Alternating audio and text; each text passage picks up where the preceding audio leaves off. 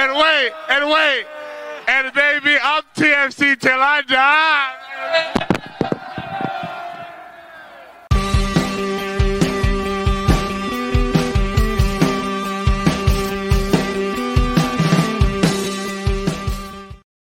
Hello and welcome back to Toronto Till I Die, the Toronto FC fan show. And yes, finally, hashtag Bradley out. We can actually finally say it because it actually happened today.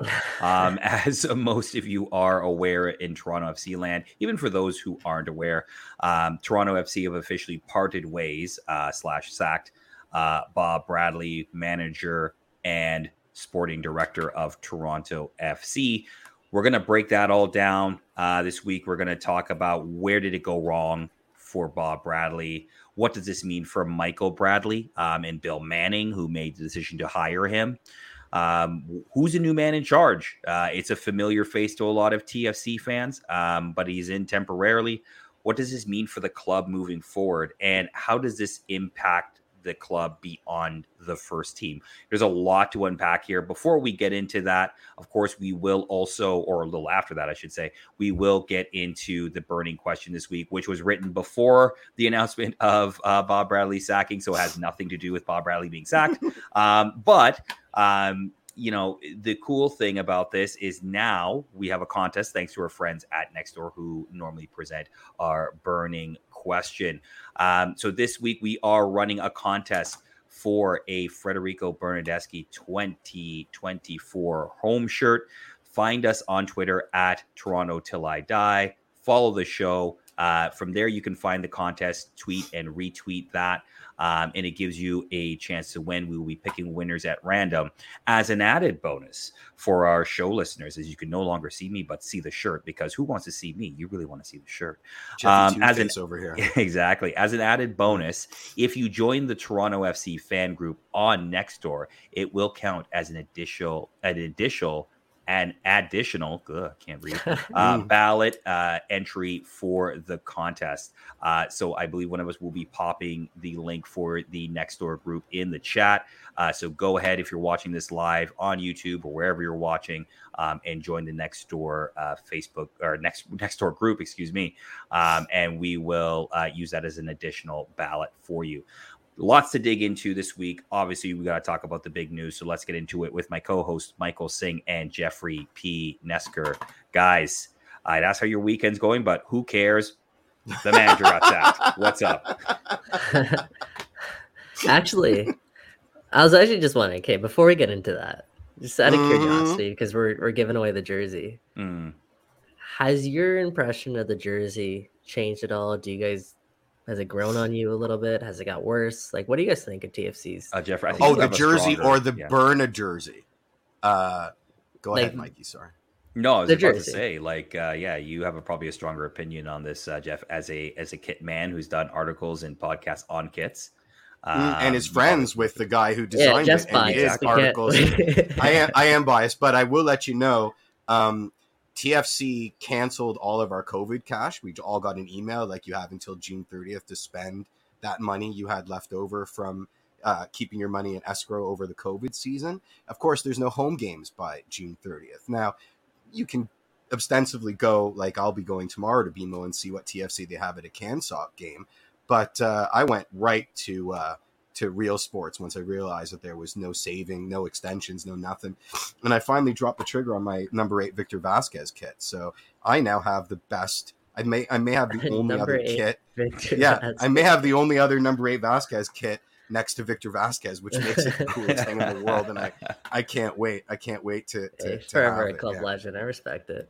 Yeah, no, man. Look, I've always been okay with the kit. I understand the hoopla around it. This is not to go back and go over it because we've already talked about it on this podcast already. But I'm wearing a kit that has a whole bunch of black on it, and I use my COVID cash to get this one.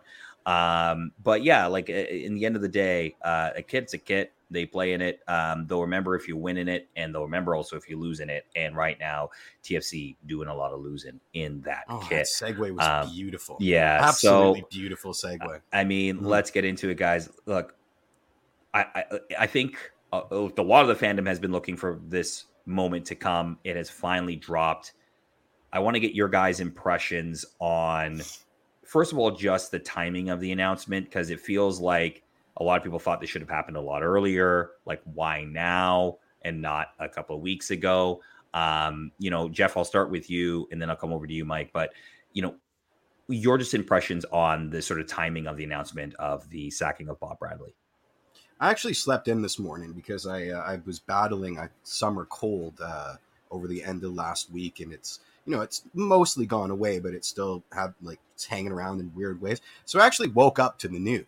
I mean, I rolled out of bed and I was like, it's 10:30. Why did I sleep in until 10:30? And then saw my phone had absolutely exploded. So I didn't actually physically get out of bed for like another 2 hours because I was just sitting there dealing with the ramifications, you know, checking in with WTR, checking in with the discourse on Twitter. It was a real fun discourse on Twitter today, I have to say. It got heated in places, but I do think it's amazing where the club and the fandom are now versus where they were prior to the announcement today. A lot of things have come out of the woodwork today. A lot of really uncomfortable discussions have happened. And I think it's actually put into kind of sharp relief. You know, I'm going to wear the tag of the Bob Apologist today. I am. And I'm also going to wear the tag of the guy that's going to eat a gigantic poo sandwich if the DP start producing, because I think the most we can hope for out of these DPs right now, and I'm getting ahead of myself, but I'll revisit it later, is a little bit of a new coach bump, but they're eventually going to regress to the mean. And I feel like all of that has been kind of dredged up today. So it's been a real exhale for the fan base. And I'll even say this, the people that were so militantly about getting their pound of flesh, now that they have it, I think in a lot of ways their eyes have been opened up that this isn't entirely on Bob. And now that he's gone, there's no place for any of the other parties to hide. And I'm really looking forward to how that shakes out. Yeah, when I saw the news this morning, wasn't surprised. I think the writing has been on the wall for this for a long time. I mean, we've talked about it on this show, it seems like, for a very long time. The timing of it in particular, now that I'm thinking about it logically, it makes a lot of sense, right? You go away to Cincinnati, go away to New England, one of the toughest, I guess, road stretches of the season. You kind of want to get through that and then give, you know, the firing of a manager is a lot more than the firing of a manager. It's kind of symbolic of this new fresh start. So you want to give whoever comes next or this new era a good starting place, and at home to Real Salt Lake on Canada Day, that's a good way to kick off kind of a new era for Toronto FC. So the timing of it from that regard, I'm not really too surprised. Overall, like, I guess on the firing itself, I think one of the things that and why it took so long, a lot of people are going to be asking that question, but I think for me, like, one of the reasons why it took so long is that we all know that Bob Bradley was signed a long-term contract here with Toronto. I believe it was a 5-year contract that he signed, and MLSE, as we've talked about on this show, they're not exactly dishing out tons of money right now to Toronto FC, and that's the reason why Toronto FC have only 2 DPs. So they're making a big time investment here to sack Bob Bradley by, you know, still paying him the remaining of his long-term contract. Also, I think we have to mention Mike Sorber as well, who was technical director and assistant coach.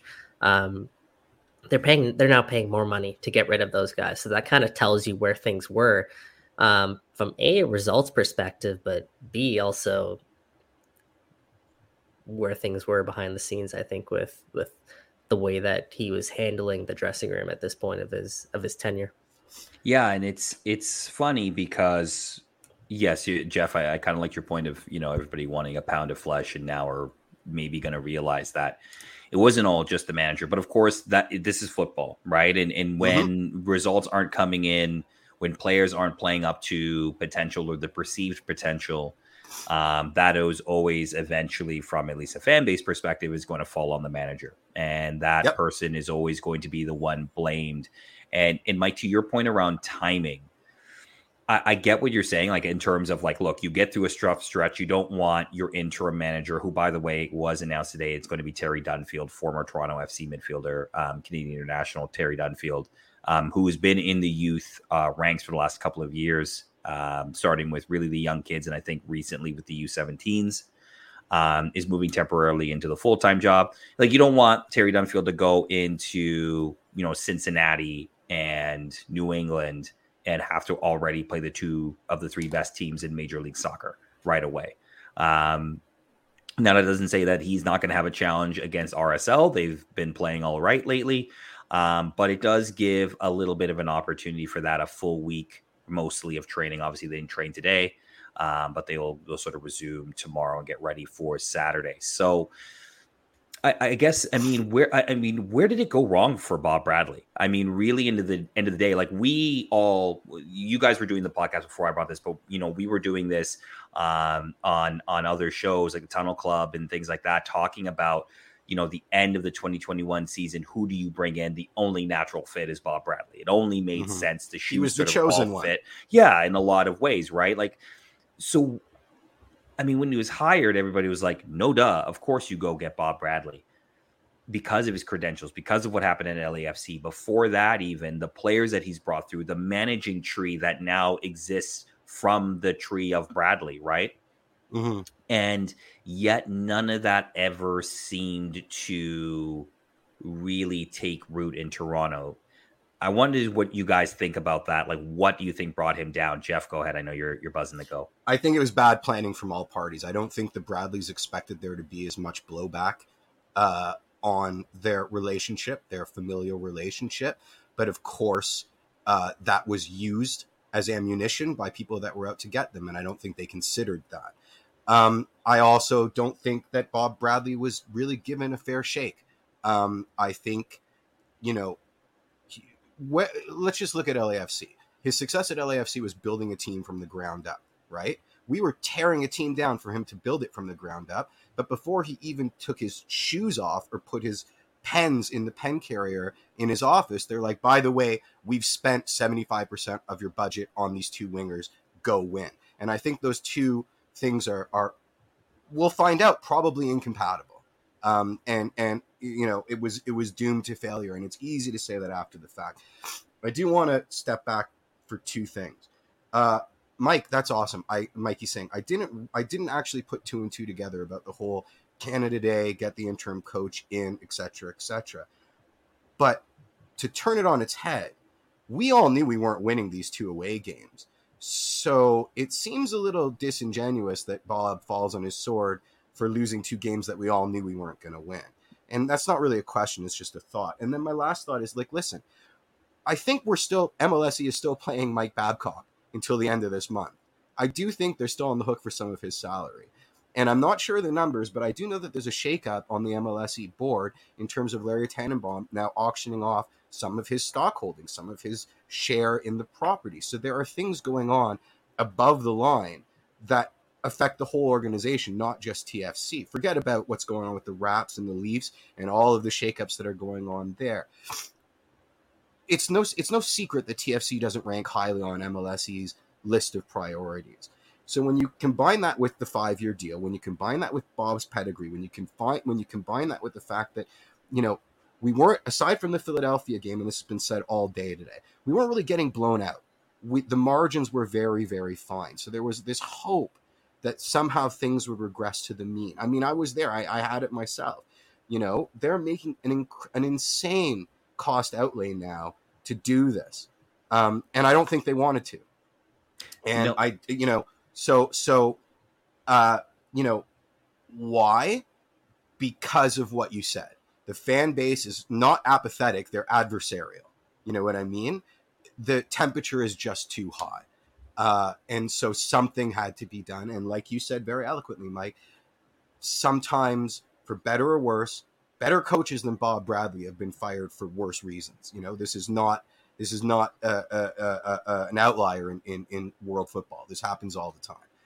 So it was expected.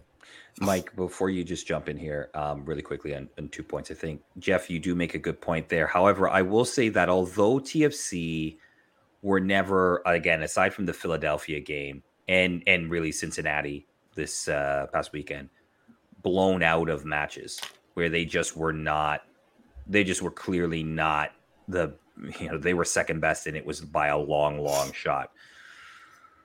You also felt, even though in those closer games, that TFC had no cutting edge to be able to find 100%. A way to get points or win. Well, maybe get points they could draw, but not to win games. And this, and like I've said before, and you guys have both said this, and a lot of you listening have said this before, this team is not built to develop in a year, right? It's not meant to crest in 2024. That's not the plan. The plan is to be competitive now, right? And you have a window. It does exist now. How you determine what that window is and how long it can stretch, that's another thing. But this team is built to win now. And I've said it before, although you're getting rid of Bob Bradley, because yes, managers have to pay the costs when teams don't win and players don't perform. But there has to be some questions around the decision-making of bringing in some of these players. And some of that's on Bob and some of that's not on Bob. And there is a bigger institutional, and I think you were scratching at it a bit, Jeff, issue at Toronto FC right now. And I think that there is this question of, you know, where is this club really going? Like where, like what is this club going to be? And I think that's what fans are frustrated with.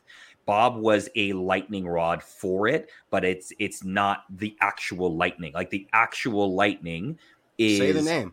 Well, I mean, look, a lot of people are saying it's Bill Manning, right? That I'm saying that. I'm not. I know, Mike, you're not saying that, but I am. Yeah, because I'm saying it too. Because exactly. Because I think there is a question now around the fact that this president now has brought in 2 full-time managers and another interim out there. Like, he didn't hire Greg Vanney. Okay, that's fine. But he stuck with him. He understood continuity. He kept him when a lot of people back in 2015, when we lost in the playoffs, were saying we're calling for his head. Yeah. I just remember that. That's revisionist history. Some people don't remember, but so you got to give him credit for that. You also have to give him credit for the moves he made to get this team over the top. He was a part of that, but Tim Bezbachenko was a lot of the architect around a lot of that. But since then, and again, it goes back to what Pablo Maurer talked about a couple of weeks ago on our show. Since the decision, whatever happened with Greg Vanney and his contract extension, and it didn't get done. Yes, okay. Some people say he got his head turned by LA Galaxy, but let's be real. That wasn't exactly it, right? It has been kind of miscalculation after miscalculation with this club. It's been an unrepentant disaster. I mean, let's call a spade a spade. Yeah, I mean, they haven't looked like they haven't been a team that's been able to cycle into the new generation of MLS. It just has not done very well in that. And I think there are questions around, you know, Bob has to take a part of this blame 100%. That's not to absolve him of blame, but I think there's this other pedestal. I guess we'll get to that in a bit, but just keeping that in mind. Mike, sorry, I know you wanted to jump in, so just want to let you go. No, I think you make a fair point. I think let's get to that in a bit. I still want to talk about Bob Bradley's tenure a little bit here. And one of the questions you asked earlier was, where do you think things went wrong with Bob Bradley? And I think, Jeff, you kind of touched on it, and I do want to just reiterate your point. He was given a deck of cards in some essence before he arrived. And, of course, his ace was a guy that, quite frankly, he didn't want. Bob Bradley didn't want to spend that much money on Lorenzo Insigne. But, of course, that decision was made before Bob Bradley arrived at Toronto FC. So he was dealt a hand in which he had to play a card that was kind of, in a way, forced upon him. Bernardeschi, Bob Bradley did have some sign-off on Bernardeschi. But after meeting Bernardeschi, I mean, when you hear all the right things, it's tough to say no to and we all see what Bernardeschi's like, his personality and everything. And of course you want to buy into that right away. So I don't really fault Bob for signing off really on that one when Bernardeschi's saying all the right things and this player of his caliber. Now, when you look at his tenure overall, I do have to mention that during his time here, he was asked to essentially rebuild the club. And that's why you saw so many departures ahead of last season, the 2022 season. You saw the team playing essentially all kids, and that's because he was asked to, you know, reset the culture and rebuild the club. And while doing that, you're also trying to manage different things that are on the books that were pre-existing from the Ali Curtis tenure. And of course, one of the things we're referring to is, you know, the Jose Altidore contract, the Dom Dwyer contract, the Kamar Lawrence contract, you know, trying to the two goalkeepers, trying to move on from Oro Jr., trying to move on from some of your center backs, trying to figure out how to get rid of Jefferson Soteldo and, you know, how to exactly manage that moving forward. So there was still a lot on his plate right there. So it wasn't as easy as just, you know, getting rid of a new team and bringing in a different team. And of course, when we look at last season and kind of what was the, in a way, sort of this second life for this Toronto FC team with the arrivals of Insigne and Bernardeschi and Mark Anthony Kay and Richie Laryea and Domenico Criscito, is that at that point of the season, and we were all talking about it on this show, regardless of what we had in mind in terms of a long-term vision with this club, expectations were raised. So last summer, expectations were raised. And in particular, with the Italians, they came in and they expected a different type of environment and a different type of culture and a different type of winning mindset with their teammates and with Bob Bradley, without really understanding the process here. But when you go out and you're investing that much money and the results are as bad as it is, and then, you know, halfway, I guess, through that tenure when TFC all of a sudden start losing games, obviously Lorenzo Insigne has his personal situation. That's when I think things started to really unravel for Bob Bradley.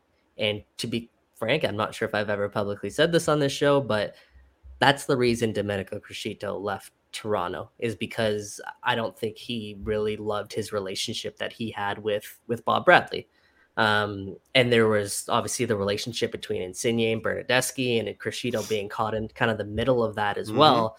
There was just a lot there for Mimo to be like, I think Genoa's probably a little bit more appealing for me right there. So the good news for Bob Bradley, I mean, it was good news in hindsight, or, you know, at the time, was that heading into 2023 this season, you kind of sold his DPs that are still there, and Insigne and Bernardeschi, on the fact that they're going to be a better team this year. Look, we're bringing in Sean Johnson, we're bringing in Matt Hedges, we're bringing in Raoul Petretta, a guy who's going to be on your flank and a guy who's won or played in the Champions League, and Sigurd Rosted as well, and obviously you have Victor Vasquez and Diamande. We're bringing back Osorio. At that point, you kind of were able to sell Insigne and Bernardeschi on buying back into what they believed at least could be some sort of winning team.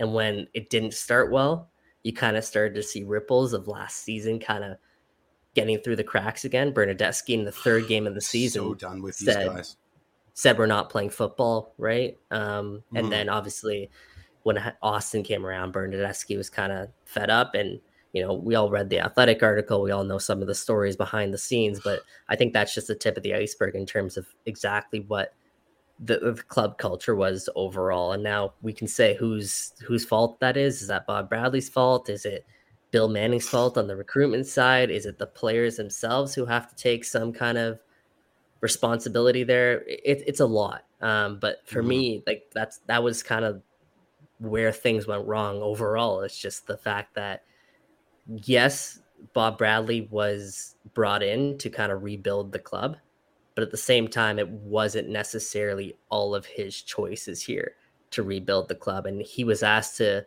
be, and I've written about this, so he was also asked to fast track his rebuild, right? TFC in this season, I don't think with money, because we spent it all on Lorenzo and Bernardeschi. Well, that actually came halfway through too, Jeff. The intention was to bring in 3 DPs, but because of the way that last season ended, my understanding is that money was then, I guess, in a way taken away, off the board, right? So then, not only was he asked to go out and win games, but he was asked to go out and win games with a smaller budget than he had existing. So when I say he had to fast track a rebuild, it's because TFC wasn't going to get money without winning. But, you know, that's not the blueprint that they set out to begin with. So they tried to fast track a rebuild, and I think that's what's got us to the position that we are today. Right. So let's then, if you don't mind, guys, let's maybe go quickly into sort of, you know, obviously Bob comes in, you're talking about trying to rebuild the squad. You know, was he asked to do too much too soon, or was it more of a situation of, you know, maybe if you're bringing in a manager like this, you sort of have to go as either the president of the club or, you know, as the board, go in being like, hey, we're bringing in this caliber of manager who, look, the pedigree, we all know.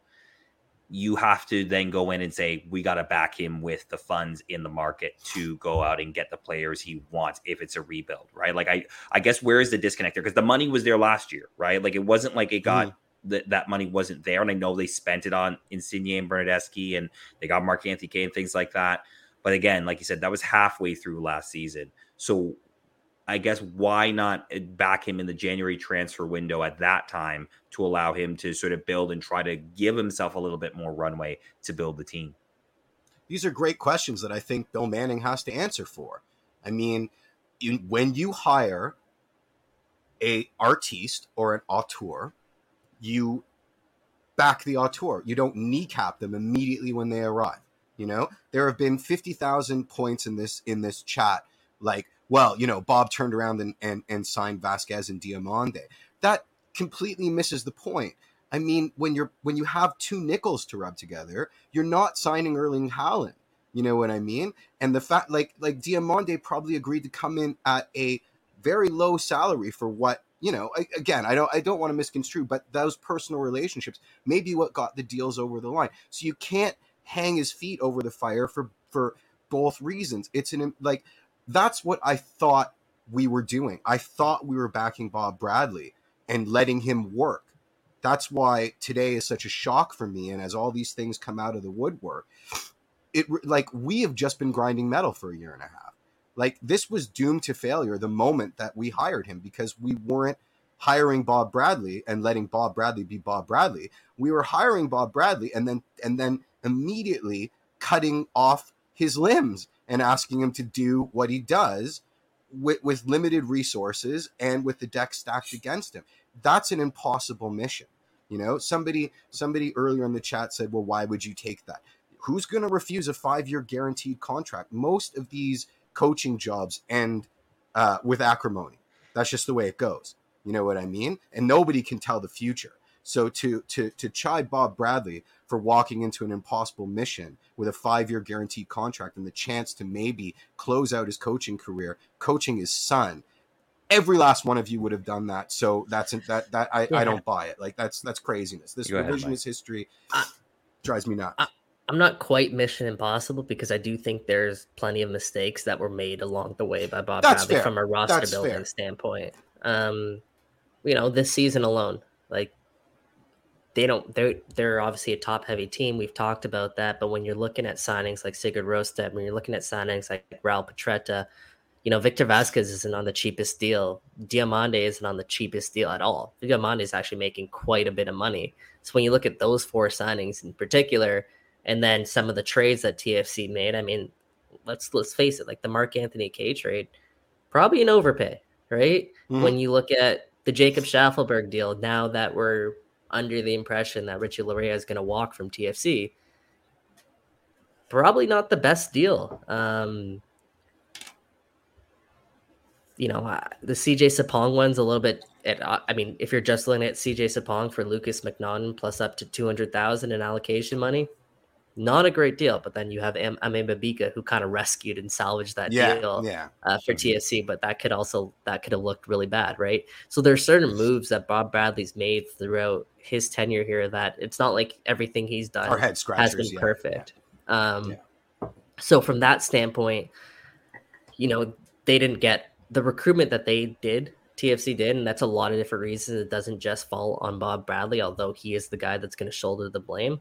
The recruitment hasn't been good enough from this team for a lot of different reasons. And one of the things he's talked about is the team hasn't done a good enough job at creating assets. There's no players right now on Toronto FC, aside from maybe the free agents that you signed, that you can trade that are going to give you legitimate assets coming back the other way. Yeah, and that's when you know just how bad the roster is right now. Yeah, no, go ahead. Yeah, and I would argue also that from an academy perspective, you haven't developed players that are really going to move the needle in terms of bringing in any kind of assets either, right? Like if you talk about recouping money paid by moving players out, the only player that's really worth anything in terms of that is Jaquil, and even Jaquil's stock has dropped, and not necessarily because of Jaquil, right? Like, so it's partly by the way the club has handled him. So from that perspective, you know, you have put yourself in a lot of deficits. Now, again, whether that's all Bob, whether that I'm sure there's blame to go around quite a bit in the TFC front office, and we can get into that. I really want to just touch really quickly on sort of what does this mean for like Michael Bradley. Now, obviously, if you were watching or looking online this weekend, there was pictures surfacing of him in Wales, obviously in UK getting treatment, but also, you know, at the Wales FA doing his coaching badges and things like that. But you know, let's maybe not speculate that way, because, you know, we just don't know. But, you know, what does this mean for Michael Bradley now? You know, he's going to be returning before the end of the season to playing condition at some point. So what does this mean for him, both as a captain, but also what does his future look like at the club? He's going to go studs out on Bernardeschi in the first training session. That's for sure. I mean, what does it mean? Look, I choose Michael. I know that's completely inconsequential, but in all things, I choose Michael Bradley. I'm sure it's not good. It can't be good. You know, and I think he'll have a chip on his shoulder, and hopefully it'll get excised on the pitch, not in the locker room, but I'm not holding my breath for that. I think he's coming back in guns blazing, for looking for revenge for those that have besmirched him and his family name. You've is this the plot of Kill Bill or Michael Bradley coming back to TFC? No, I think our training injuries for the Italians are going to triple exponentially once he's back on the squad. But that's just me.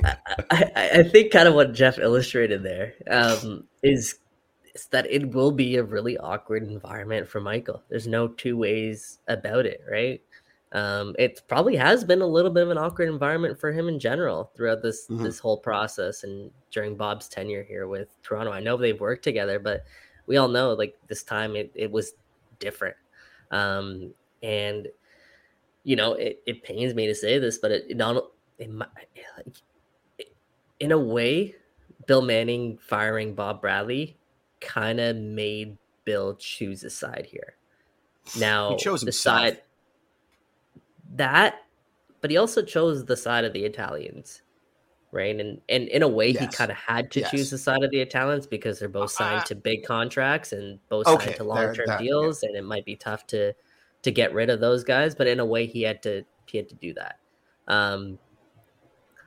So, as team captain, it's going to be very awkward, I think, for Michael Bradley to walk back into that dressing room, and when he does do that, I do wonder if it'll be one of the last times that he does walk back into the dressing room. I do wonder if Michael Bradley, for some way, the way that this has all been handled by, you know, kind of his teammates as well, if this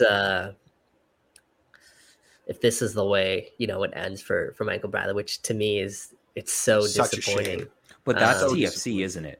Right? Like that's TFC. We can't say goodbye to players. We don't do well by our veterans. Yeah. Or we don't do well by our veterans. No, we really don't. We just don't. Yeah. We just don't. Not very many get to walk out the door in a great way at this club. It just really has never really Such a good point. And it's disgusting.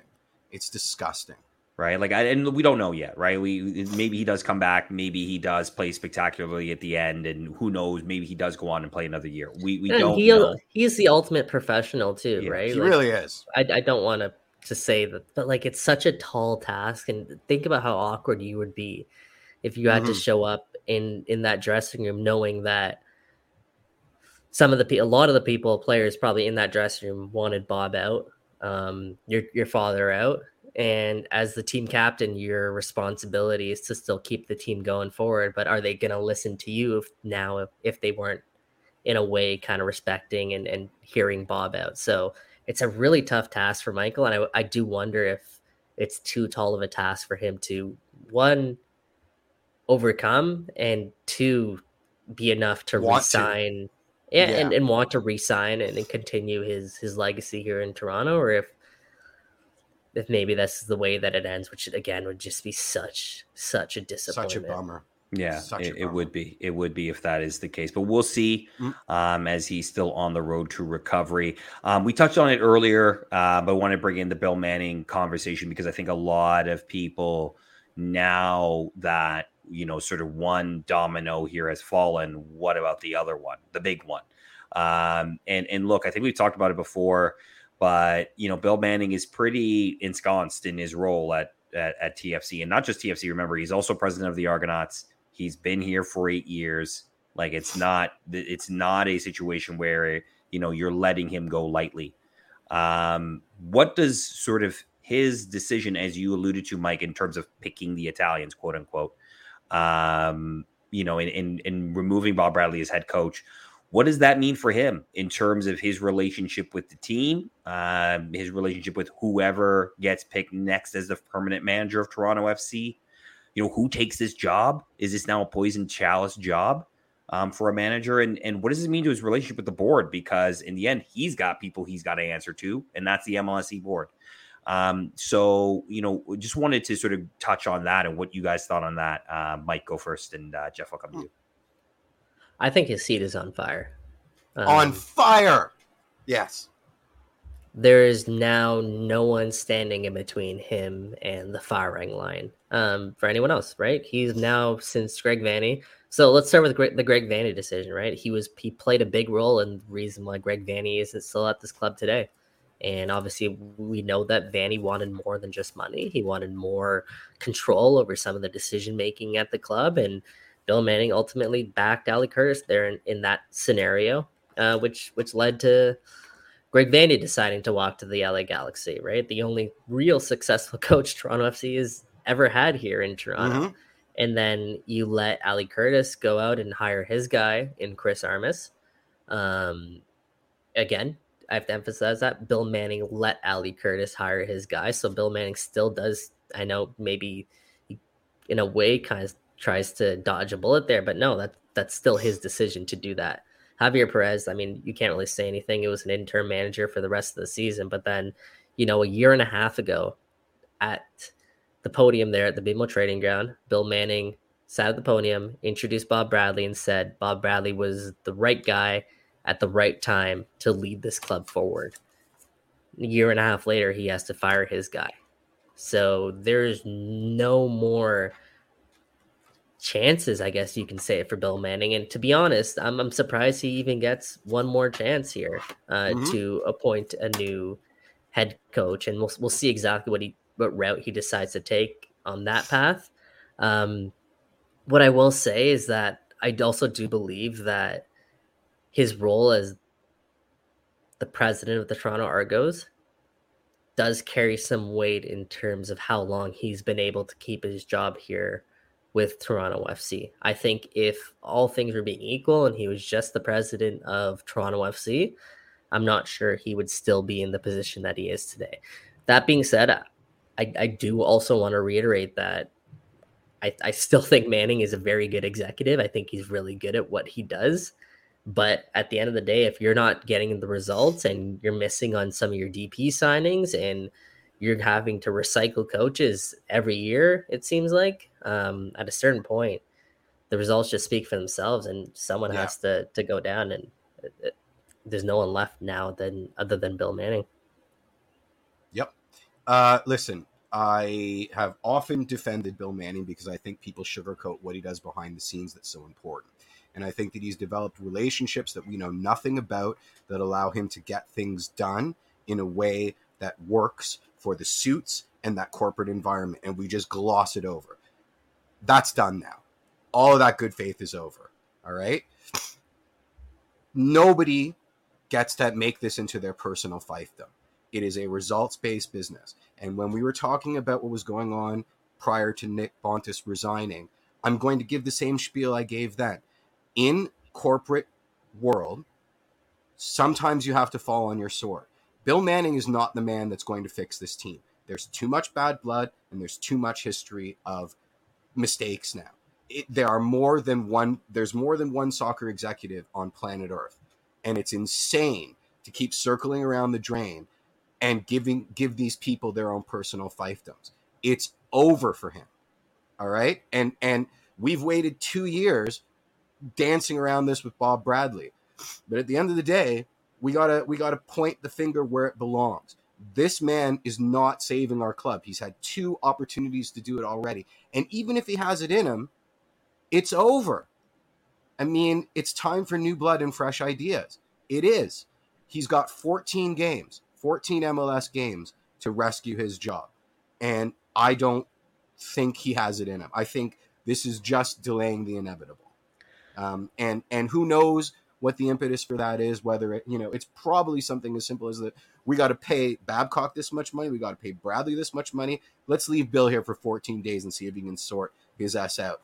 But like Mikey Singh said, his seat is on fire. I wouldn't sit on it. It's on fire. And I wouldn't be surprised if he resigns tomorrow. I mean, he's not resigning tomorrow. I don't think he's going to, but I also wouldn't be surprised if he does. At the end of the day, he's not the person that's going to fix this for obvious reasons, some fair, some not, some entirely in the court of fickle public opinion. Doesn't matter. That's what's written on the box. You bought the ticket, you take the ride. And it's insane that now we're like, because there's nothing better. Nah, screw that. Like, this team is broken and you can't fix broken with the same players. This broken. You cannot fix this broken with the same players. It's as simple as that. Yeah. The thing with sport executives that you mentioned there, Jeff and Mike, you kind of touched on this as well. Half of their job is about the on-field product. The other half of their job is the business, right? And let's, on sporting side, we all agree we're not happy with results lately. Results have not been very good since arguably the end of 2020. Okay. The business, that's a different story, right? The business has been good, let's be real. Well, it's been good in the sense that he's been able to keep the season ticket base at a decent level, given the pandemic and given the fact this team hasn't won a lot. He's also bought a lot of that by burning resources. No, agreed. Right. That's part of it. I'm not sure we can definitively say. I don't know if they're in the black. Good. I think TFC's never been in the black though. Yeah. TFC's never been in the black. TFC is not run in the black. That is not the point of Toronto FC. The Toronto FC is not to run. It's a real estate play. That's not the point. The point is for TFC not to be like a plucky little club that always stays in the black. That is not the point of any MLS club. Almost every MLS club loses money. Let me ask you in the red. Yeah. Let me ask you guys this: has this team done enough, or do you think it's wasted? I guess the buzz and allure of the Lorenzo Insigne and Federico Bernardeschi signings. Do you think that I think those players opportunities are responsible for that? I would say that if you were signing Lorenzo Insigne as a buzz player, he's not a big enough profile to really create the buzz that you need in the first place. Like, from soccer, people will know who he is, but realistically, you're talking if you're signing a DP, right? Like, he's right, Mike. Like, he's not big enough from a to get general people into the building. He's big in the soccer world. Lorenzo Insigne is nothing outside of it. Like, let's be real. He's not a guy who's going to drive the type of, hipster soccer people know who Lorenzo is. Remember when not only when he was signed, but also when he was making his debut for the club, everything that was going, I had people that were not soccer fans at all talk to me about Lorenzo Insigne and him signing because for Toronto FC. His face was everywhere. They pumped all that money into advertising. Well, not only that, a lot of people know who Lorenzo Insigne was. There's a lot of I don't know about that. If you go on MLS.com right now, you have to scroll past 4,000 Messi articles to get to anything about the season. He's not Messi. They're not. No one's saying he's Messi. But that's a player. That's the Coca-Cola player. That's who TFC thought that they were getting. The guy Insigne, and he'd be on everybody's lips. But then they had to do all of this legwork so that people would even know how to pronounce the guy's name. Hold on, I mean, Jeff. I would say that, look, no, of course you're not going to get a Messi. Messi's a Messi. That's something else completely.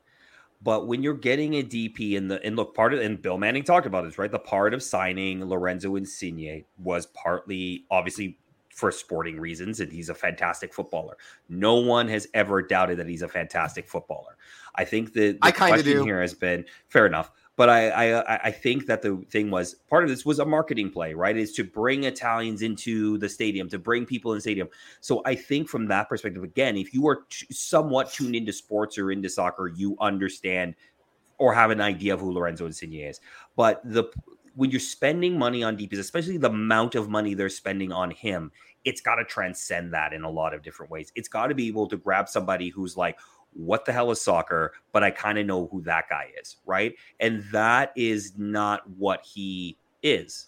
I think he is that. I actually think if the qualification is what the hell is soccer, I want to know who that guy is. I think he's got enough panache and ink spilled on him to be that guy. But you had to spill all that ink, right? Like it wasn't a natural thing. It was kind of like, it was like, okay. No, none of this was natural. That's the thing. I mean, you hit the nail on the head. None of it was natural. The anticipation was that this guy was a quick and dirty path to bums in seats, activating the Italian fan base, fixing the team. But none of that has been true. None of those three things have been true, right? Like the marketing outlay for this guy. I think he put some bums in seats. Like there were more angry bums in seats that get on Twitter to bitch about TFC. Yeah, like I mean. That's not good. It's not good. I'm not saying it's good, but look, like more people. Yeah, like at the end of the day, games. Regardless, possibly the point that I guess you're arguing there, Mike, is that it wasn't a good business decision to sign Lorenzo Insigne. Well, I think it's a good to sign Lorenzo Insigne is a good idea for that amount of money. Well, that's the thing, right? Right. So it wasn't a good business decision again. So that's why I go back to what we're again before you dispute whether or not Insigne was like a trendsetting player or not. Has the business really been that good for Toronto FC? Again, I haven't seen the numbers, so I can't really say yes or no definitively, but I do get the impression that the overall profile and value of this club over the last year and a half has kind of deteriorated from where it was when they announced the Lorenzo Insigne signing and the Federico Bernardeschi signings, and when they made their debuts. I think at that point, there was such an opportunity for them to recapture kind of the buzz that was gone from Toronto FC through the pandemic and obviously the poor player after that. There was an opportunity there. I'll never forget sitting in the BMO Field press box and literally feeling the stadium shaking when they announced Lorenzo Insigne's name pregame. Mm-hmm.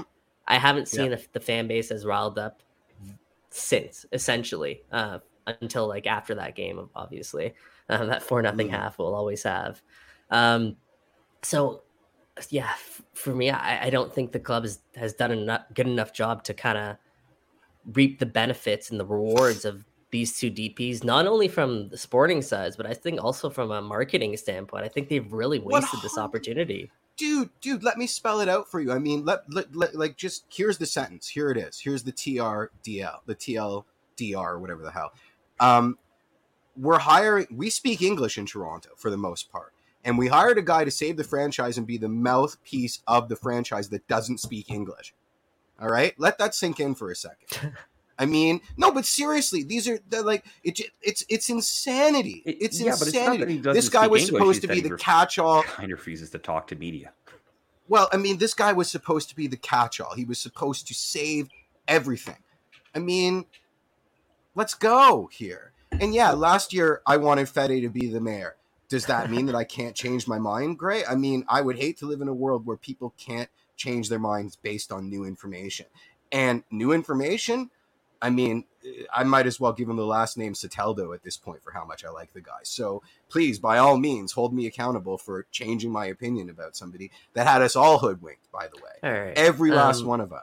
Well, we'll get into more Insigne Bernardeschi when we do the burning question. Yeah, is there anything else you had there you want to touch on quickly? Yeah, I think just quickly on Terry Dunfield as selected as the temporary manager of Toronto FC.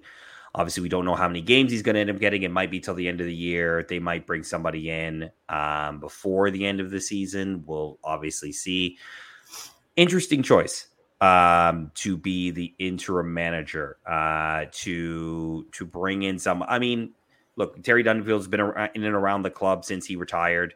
And obviously, again, like I said earlier, coaching at the youth level, both for TFC Academy, but also for the Canadian men's. I think he was at the U20 World Cup with the players a few years ago. On that coaching staff, has helped out on the senior national team as well, on different camps. What your just initial impressions on the announcement that it's Terry Dunfield that essentially will be the interim manager? Put such a smile on my face when I got to the bottom of that press release and I saw that Terry would be taking over the role as interim. He's been on our show before. I think this was before you joined us as a co-host, Mike. Mm-hmm. So is Terry. Bill Manning, actually. I think everybody knows, like, who's had the opportunity to come across Terry. He's a guy kind of has that Federico Bernardeschi quality where he likes everyone, right? His personality is contagious. When you see Terry, you want to smile and you kind of get on the same energy. He's really good at that. So I'm so happy that he's been able to get this opportunity for him personally. He's had a lot of success too with Toronto FC's youth academy teams, right?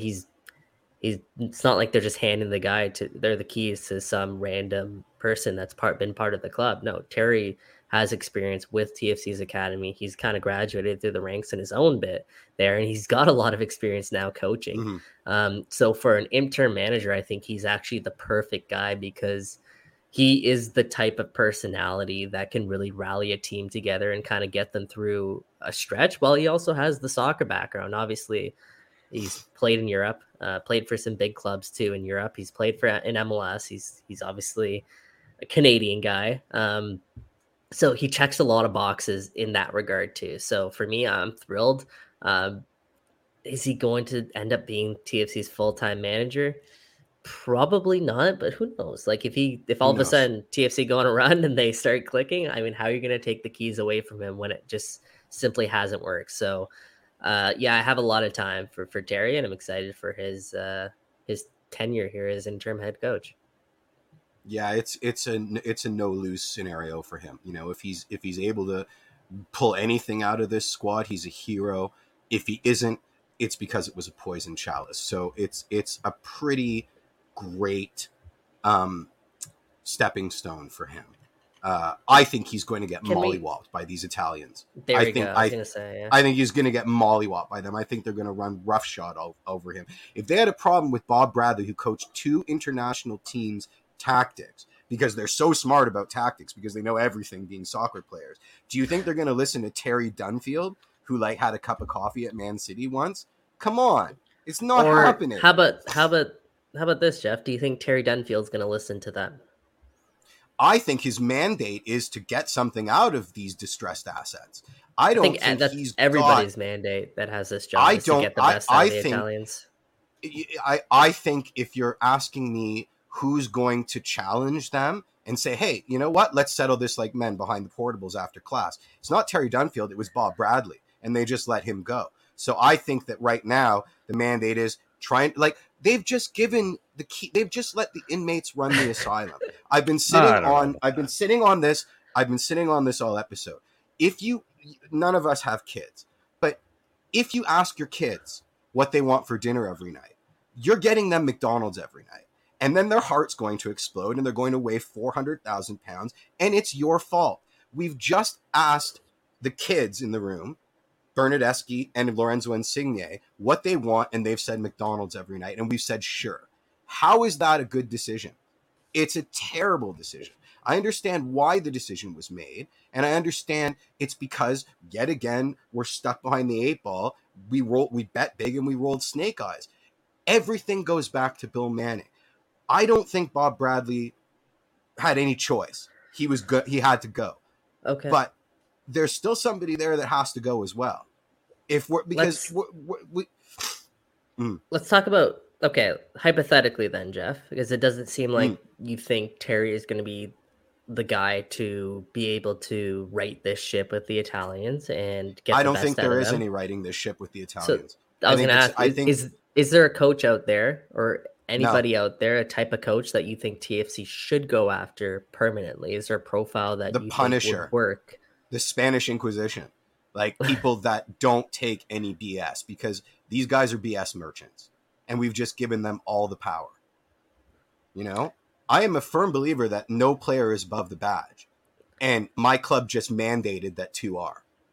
But and I'm having a real tough time to some extent, though, do you think that if it wasn't for the Italians, Bob Bradley would still have a job here in Toronto? Do you think he's deserved a job, or do you think he That's an impossible question, Mike, because I think the Italians are the reason that Bob Bradley wasn't successful in Toronto. A huge reason of it. Humongous. I think I honestly think it's as simple as that. It was a clash of strong personalities, and the wrong people in the room were given power in this situation. And that you hired a very strong personality, and you gave him no ability to do what you hired him to do. And you asked him to kowtow to these morons who think they know everything. Yeah. I mean, look, I think that's pretty strong. I'm prepared to defend my position. I dislike these guys extremely. No, fair enough. I'm not sure if they're the complete catalyst for all things wrong at Toronto FC. I think they're part of the issue right now. We have to stop signing Soteldos. Maybe the shiny doesn't. But work. You're going to have to deal with big personalities, no matter if you go in a DP market. They're always going to be. They're not all going to be kumbaya and best friends. So and dealing with them is not firing a coach because they want to vate more. Yeah, but here's the thing: we had the same conversations about Sebastian Jovinko. We had the same conversations about Jose Altidore. The reason they got a pass is they won football matches, and right? That's like fine. At the end of the day, that's why and that's fine. These guys are terrible. Luxury players in a league that doesn't do luxury players. We're going to get to the burning question.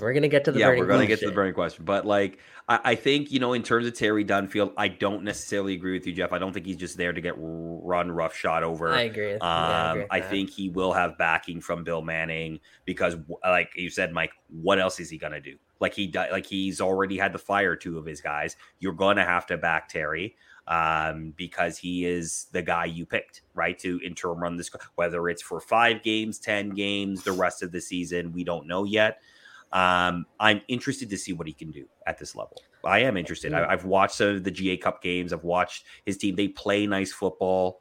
Obviously, the question becomes, and I'm getting to you in a sec, Jeff, just in terms of, can this translate to the senior level? Can he get enough? I'm not even talking about the DPs. The DPs are one thing. I actually want to see what he can get out of the young players that have been coached by him at youth level who are now on the senior team. I want to see what he can do with those guys. Like the DPs are going to be the DPs, and they're going to do whatever they do. I really do think that I want to see what Terry can do with those guys. Can he make them better? Because if he can make them better, then that might give a springboard for TFC overall, with or without the DPs, depending how that goes.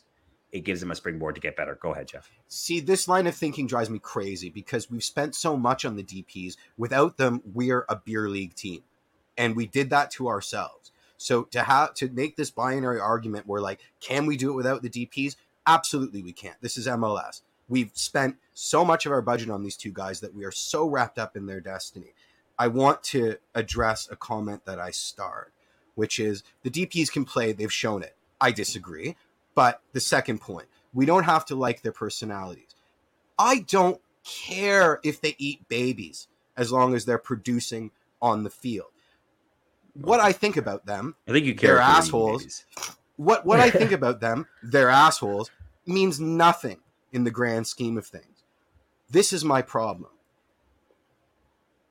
We have created a situation where it's now safe for them to whine and cry about anything with the expectation that the club will do it for them. All right? This is a horrible place to be in. Absolutely piss poor place to be in. We have given them all the power, and you tell me that they're not going to flex it at the first sign of trouble. There'll be no accountability from them, and it will be somebody else's fault again. You know, or tactics, the magical tactics thing. We have created the perfect storm of BS for our club to sink even further into its own hubris, and I hate everything about it. And I don't care if they're jerks. Go ahead. Yeah, no, I don't think Jeff's necessarily wrong.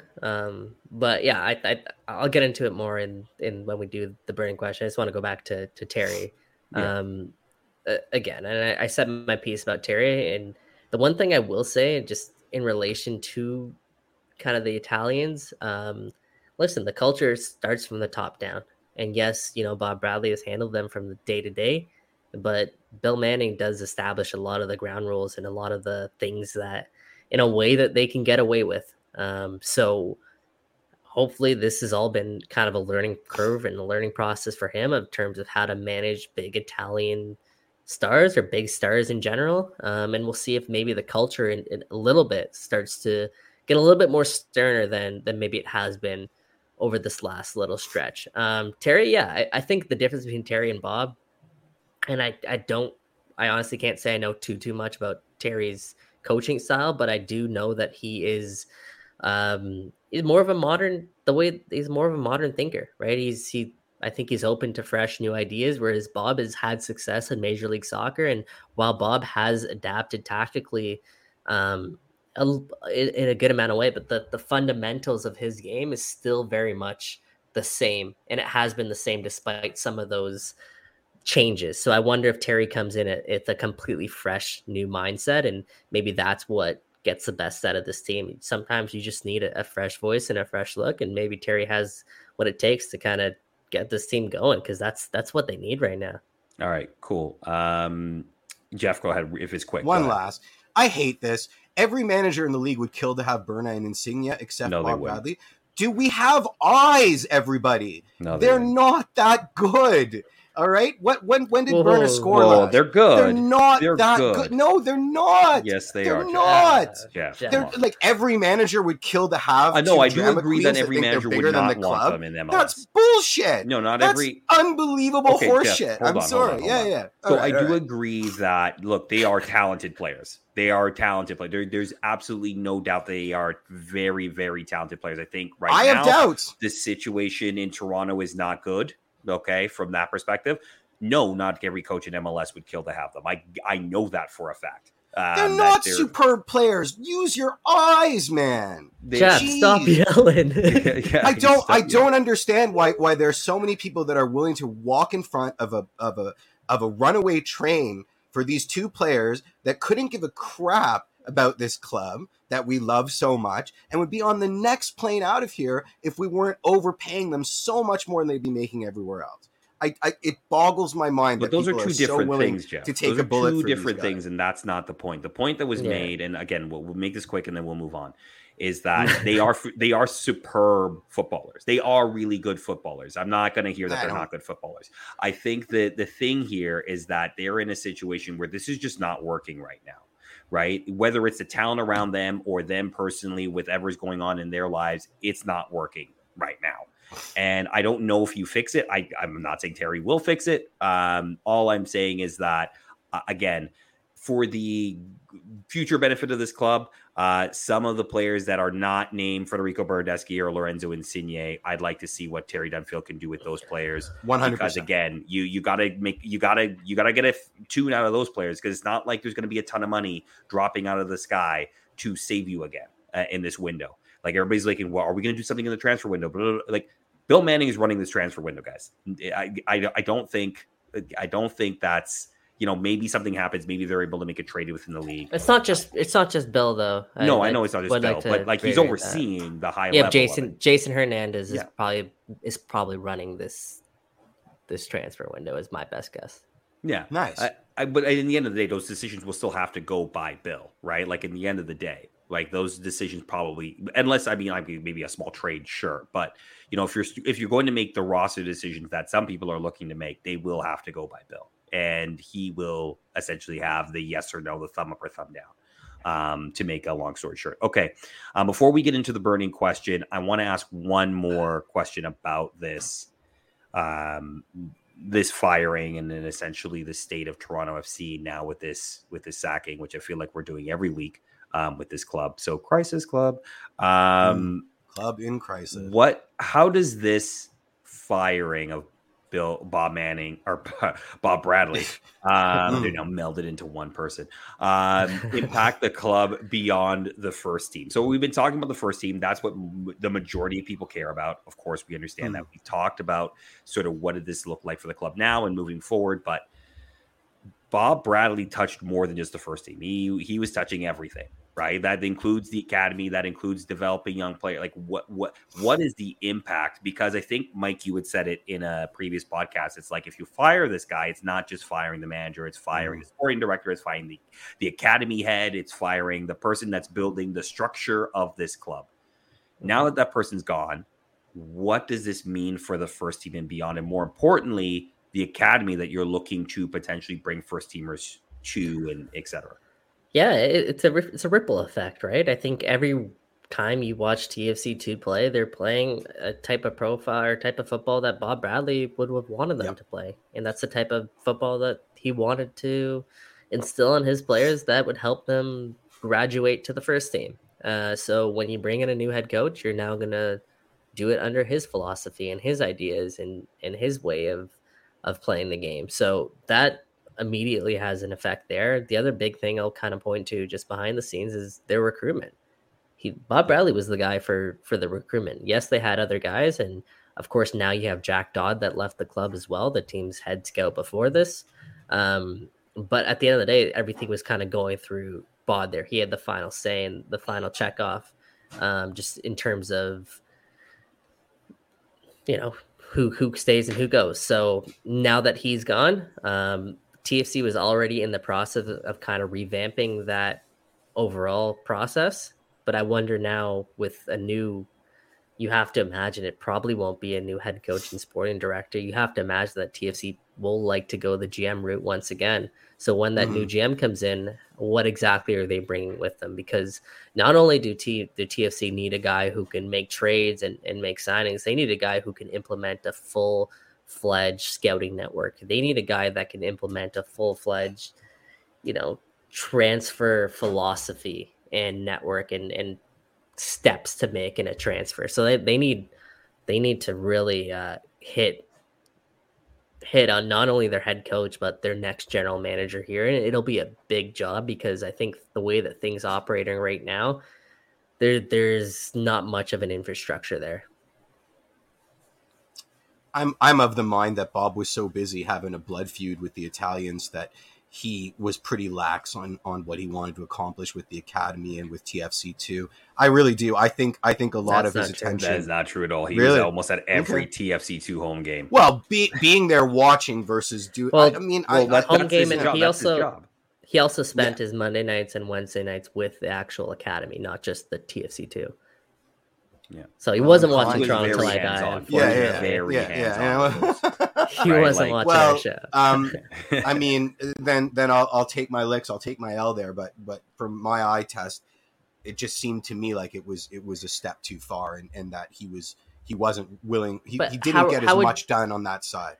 How would you measure that? Pardon? How would you measure that? Well, just from what I've seen, watching TFC2 games.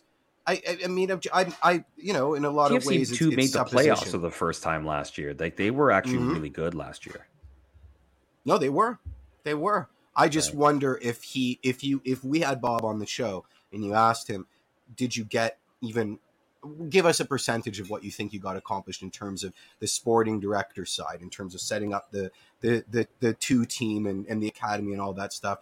I think he would.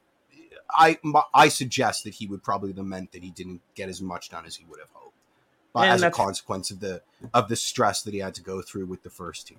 I think that's fair, but also you got to remember, like if you're bringing in an academy director or a sporting director that overlooks those kind of things, the results of those don't happen overnight. Those take years, to literally years. If you're talking about the academy, right? Cause like you're building in a structure and then you're bringing these kids through the different age groups year over year over year.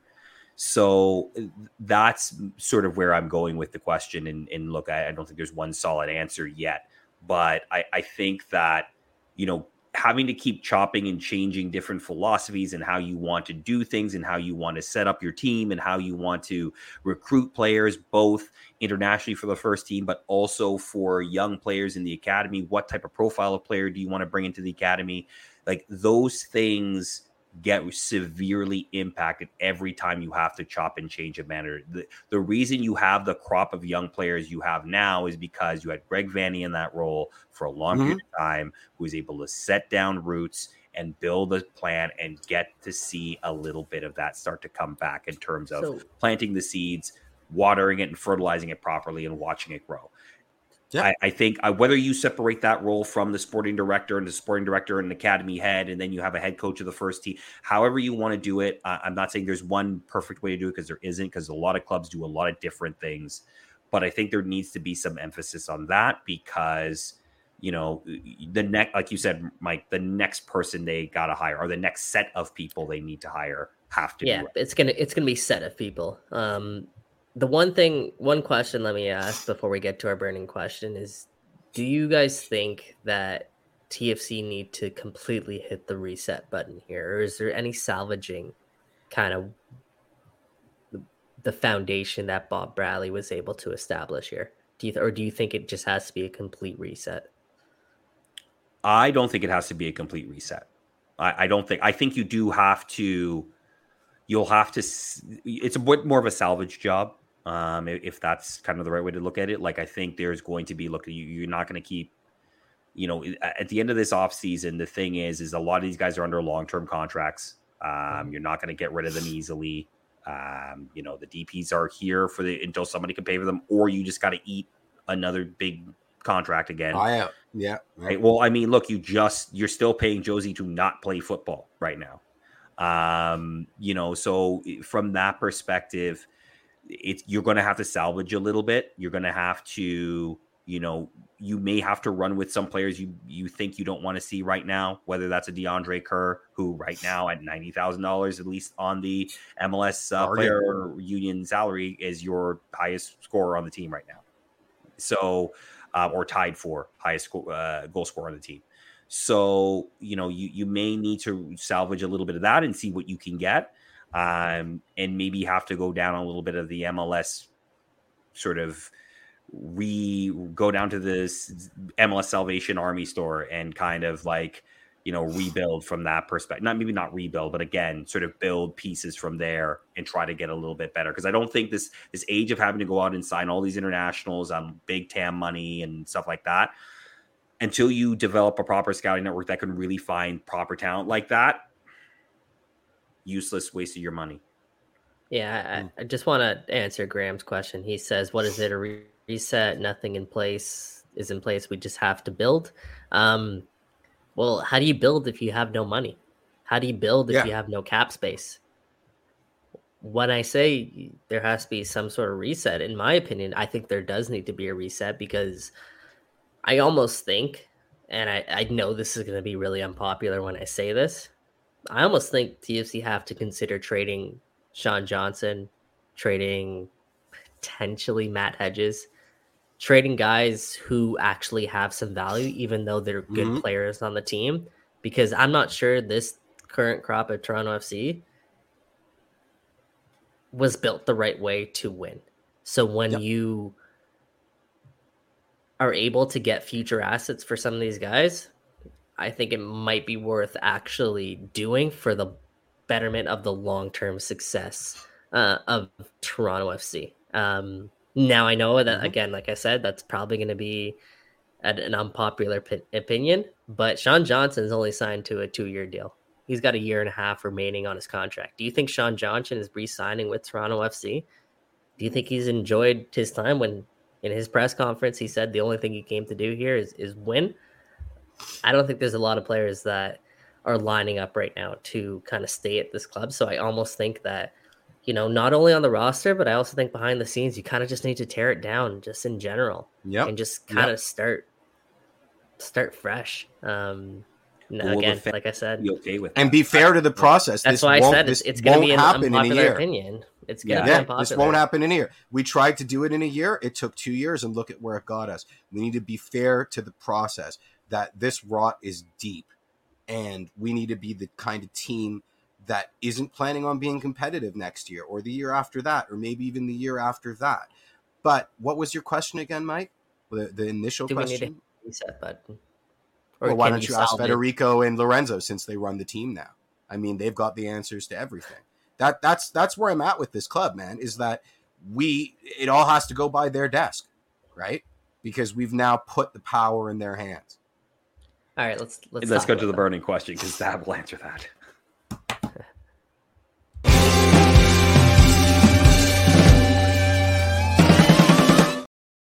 The burning question presented by Nextdoor. Nextdoor is the official community app of Toronto FC. It's also where you can connect with people and your local businesses in your neighborhood.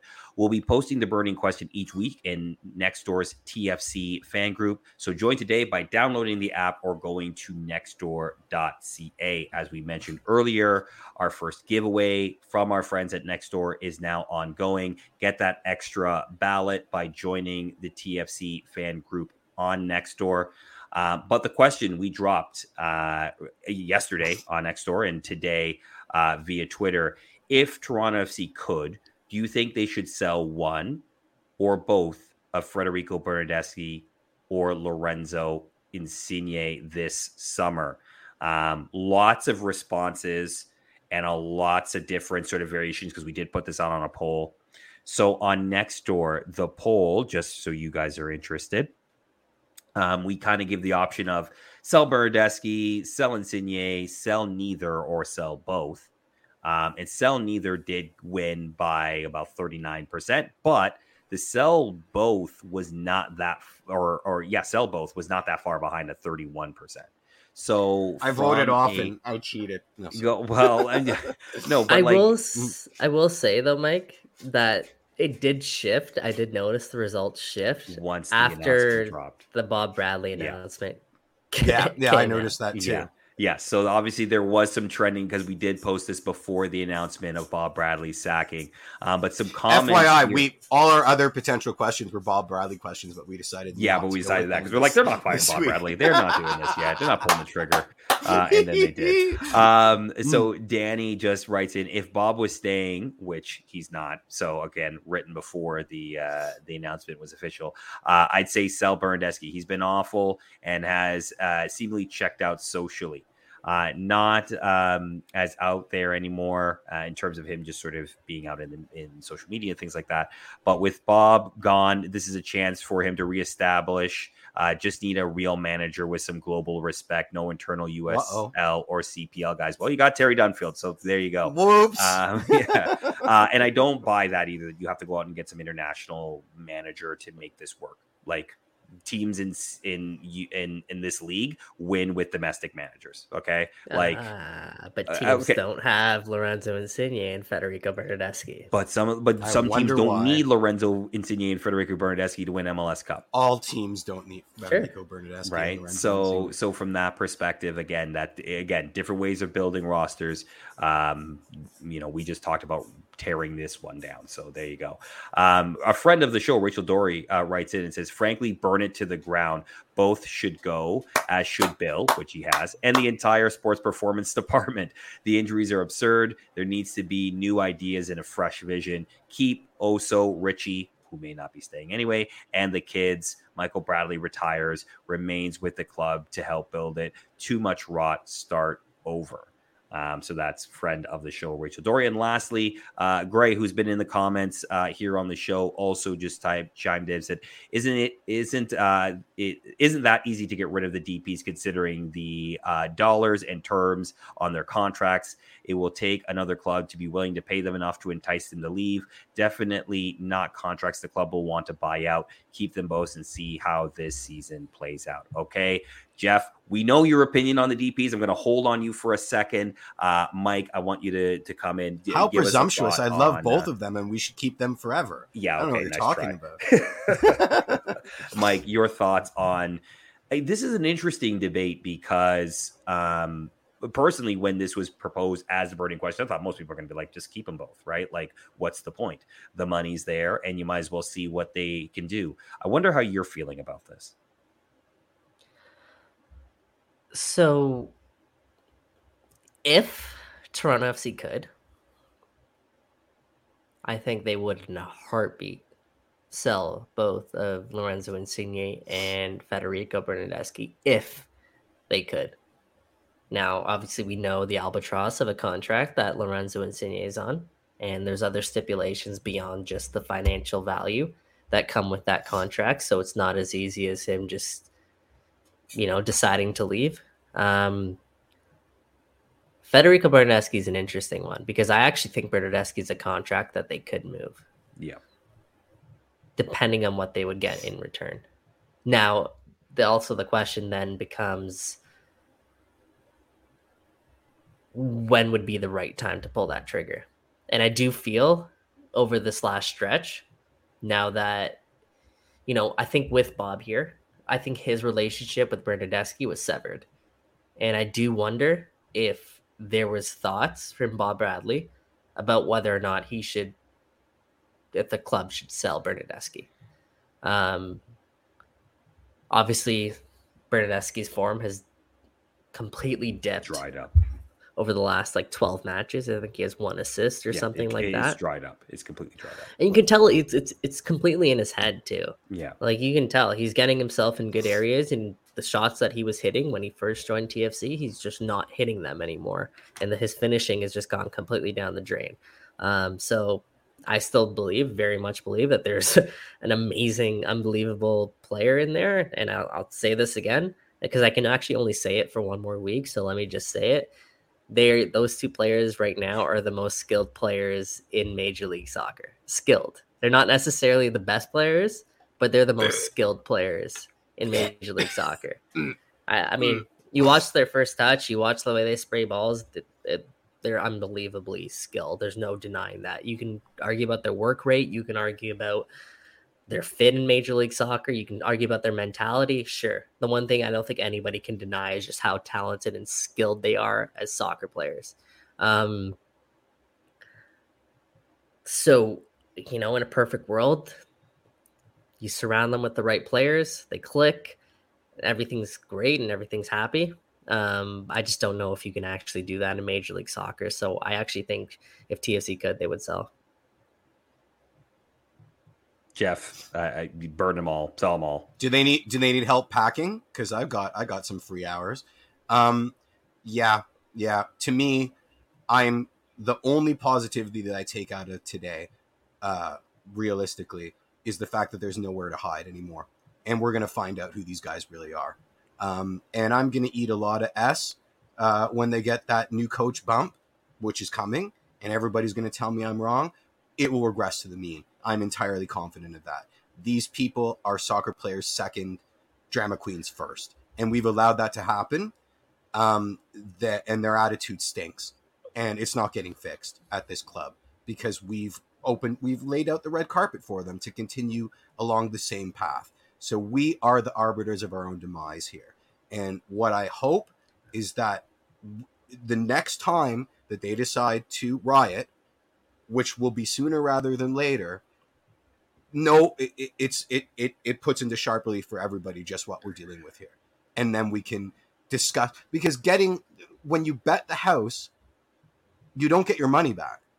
We're not getting our money back for these guys. We made a bet. It was a bad bet.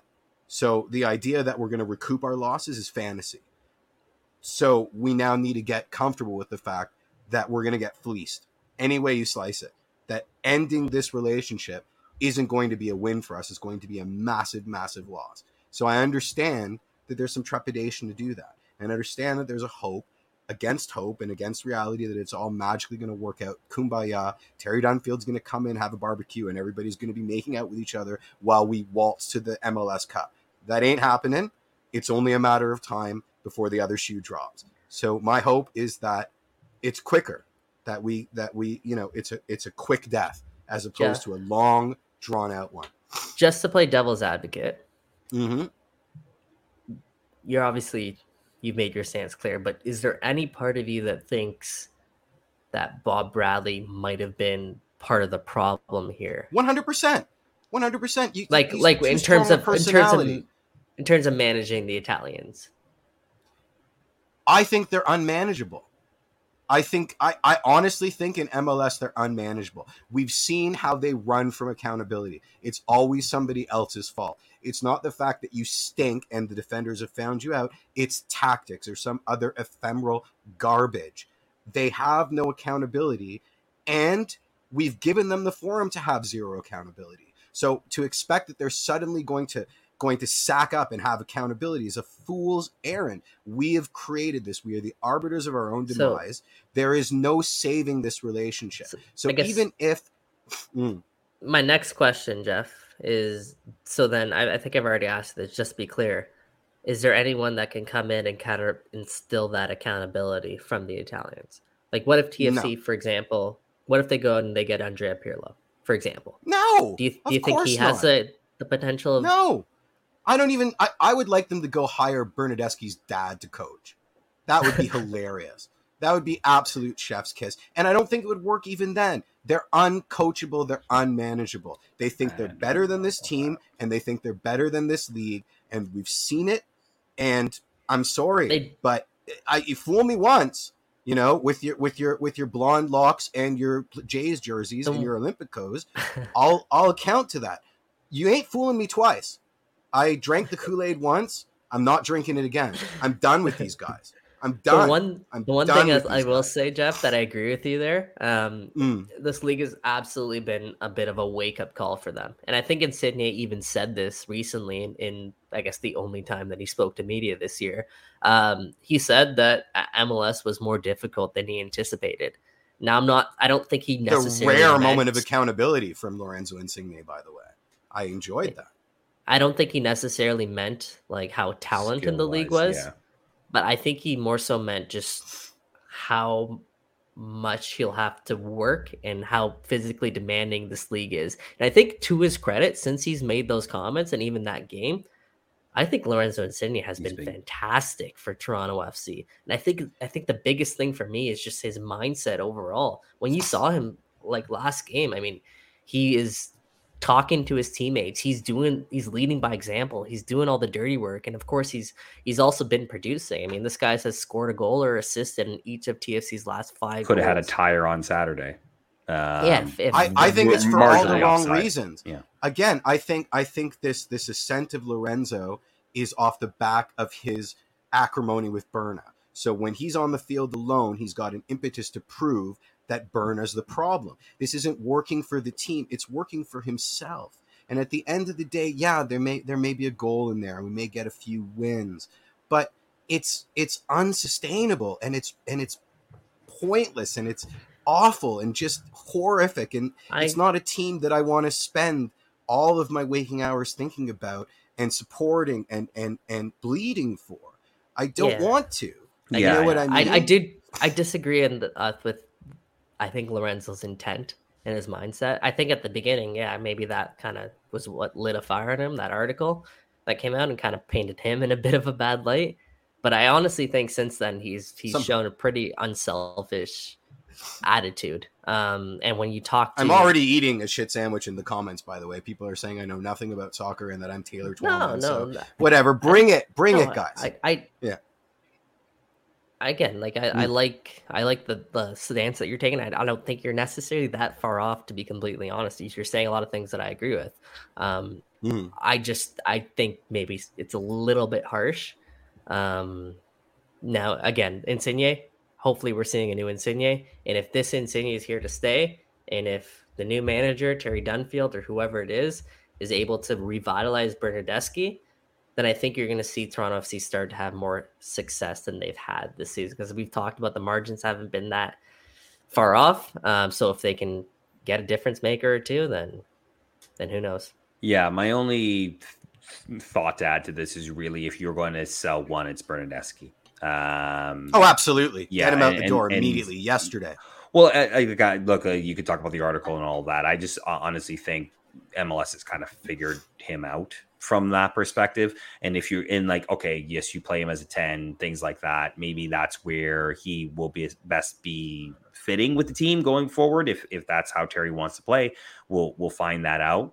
But I do think there are other players out there that you can get at better money that can do something similar. And maybe not don't wear exactly Coach Killer out on their jersey.